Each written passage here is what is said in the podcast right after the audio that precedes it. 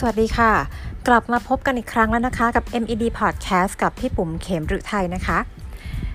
การเติบโตของ Social Commerce ในยุคที่คนน่ยนิยมเลือกซื้อของหรือสินค้าผ่านโซเชียลมีเดียก็มีมากขึ้น ก็แน่นอนละค่ะ เพราะว่าด้วยยุคแบบนี้ยุคโควิดนะคะ แล้วเราก็อยู่โควิดมาเป็นเวลา 2-3 ปีแล้ว มันทำให้พฤติกรรมของคนเนี่ยเปลี่ยนไปแล้ว เดี๋ยวลองดูนะคะว่าหลังจากที่หมดโควิดแล้วเนี่ยการไปเดินห้าง window shopping ของคนเนี่ยอาจจะลดลดน้อยลงนะคะ เพราะว่าคนอะคุ้นชินละกับการที่จะช้อปปิ้งผ่านมือถือ เพราะว่ามันง่ายแล้วก็สะดวกด้วยนะคะ นักวิเคราะห์หลาย ๆ บริษัทเนี่ยเขาก็ได้วิเคราะห์มากมายว่าธุรกิจ social commerce เนี่ยค่ะกำลังเติบโตแล้วก็มีการแข่งขันกันอย่างแบบรุนแรงมากเลยนะคะ อย่างในไทยนะคะ ก็เราจริงๆแล้วคนไทยอะเป็นอย่างที่เรารู้กันว่าเป็นนักช็อปนะคะ ติดอันดับ 3 ของโลกอยู่แล้วนะคะ ยิ่งตอนนี้เนี่ยยิ่งเติบโตมากขึ้นทวีคูณนะคะ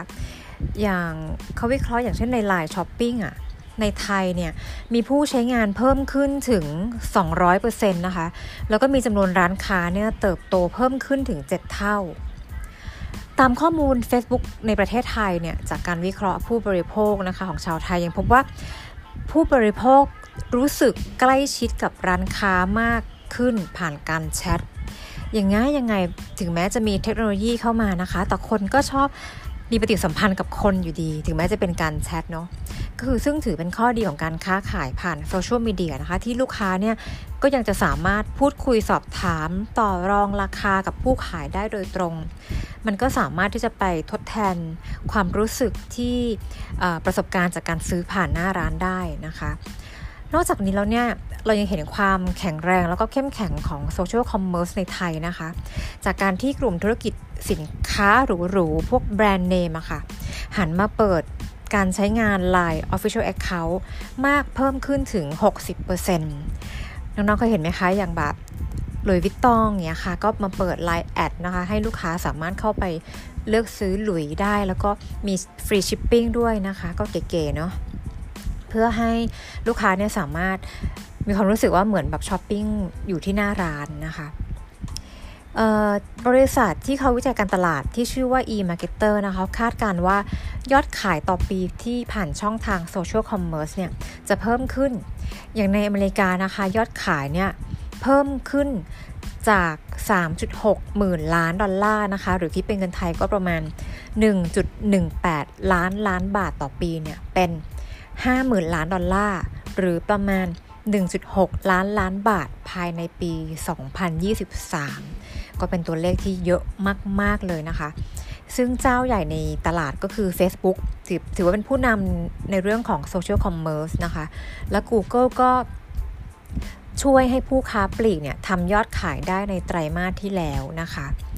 แล้วก็บริษัทแพลตฟอร์มเรื่องของการสร้างร้านค้าออนไลน์อย่าง Shopify นะคะ ก็บอกว่าอัตราการเติบโตของยอดขายสินค้าผ่านแพลตฟอร์มของบริษัท tech อย่าง Facebook และ Google เนี่ยทำได้ดีมากกว่าการขายของผ่านเว็บไซต์ของผู้ขายโดยตรง ตอนนี้คงไม่ค่อยมีใครเข้าไปในเว็บไซต์ของแบบร้านค้าแล้วมั้งคะก็คือคงช็อปผ่านพวกแพลตฟอร์มซื้อขายออนไลน์มากกว่านะคะ นี่เลยค่ะมาร์ค ซักเคอร์เบิร์ก CEO ของ Facebook เนี่ยยังได้ออกมาบอกว่า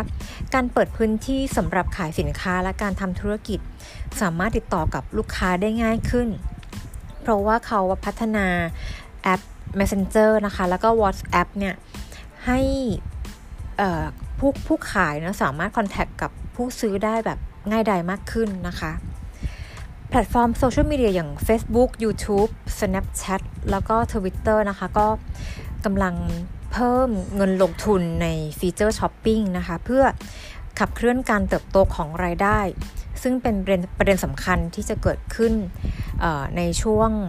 ที่จะเกิดขึ้นในช่วงหน้าของไตรมาสที่1นี่นะคะ บริษัทแม่ของ Snapchat เนี่ยกำลังลงทุน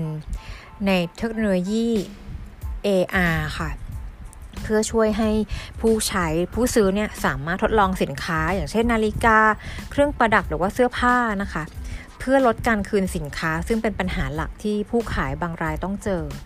หรือว่าอย่าง Twitter เนี่ยซึ่งก็เป็นแพลตฟอร์มที่รู้จักในฐานะ ช่องทางการติดตามข่าวเหตุการณ์ปัจจุบันนะคะ ก็กำลังทดลองทำฟีเจอร์สำหรับร้านค้าออนไลน์อยู่เหมือนกัน หรืออย่างเว็บไซต์ video streaming อย่าง YouTube นะคะ ที่มีคอนเทนต์รีวิวสินค้ามากมาย ก็มีแผนที่จะเปิดช่องทางให้สามารถซื้อขายสินค้าแพลตฟอร์มได้โดยตรงเหมือนกันนะคะ อย่างที่เห็นนะคะว่าหลาย ๆ เจ้าใหญ่ ๆ ก็หันมาจับธุรกิจ social commerce นะคะ ซึ่ง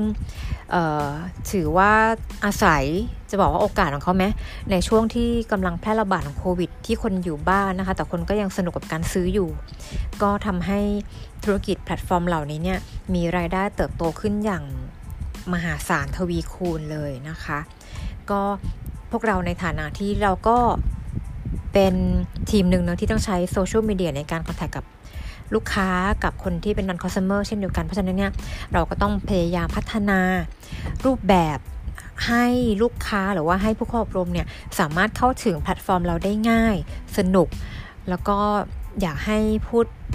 ปากต่อปากว่า เอ้ย เข้ามาเรียนกับเราแล้วดีนะคะ ยังไงก็ฝากไว้ด้วยค่ะ วันนี้ก็จบแต่เพียงเท่านี้นะคะ เจอกันใหม่ใน EP หน้าค่ะ วันนี้สวัสดีค่ะ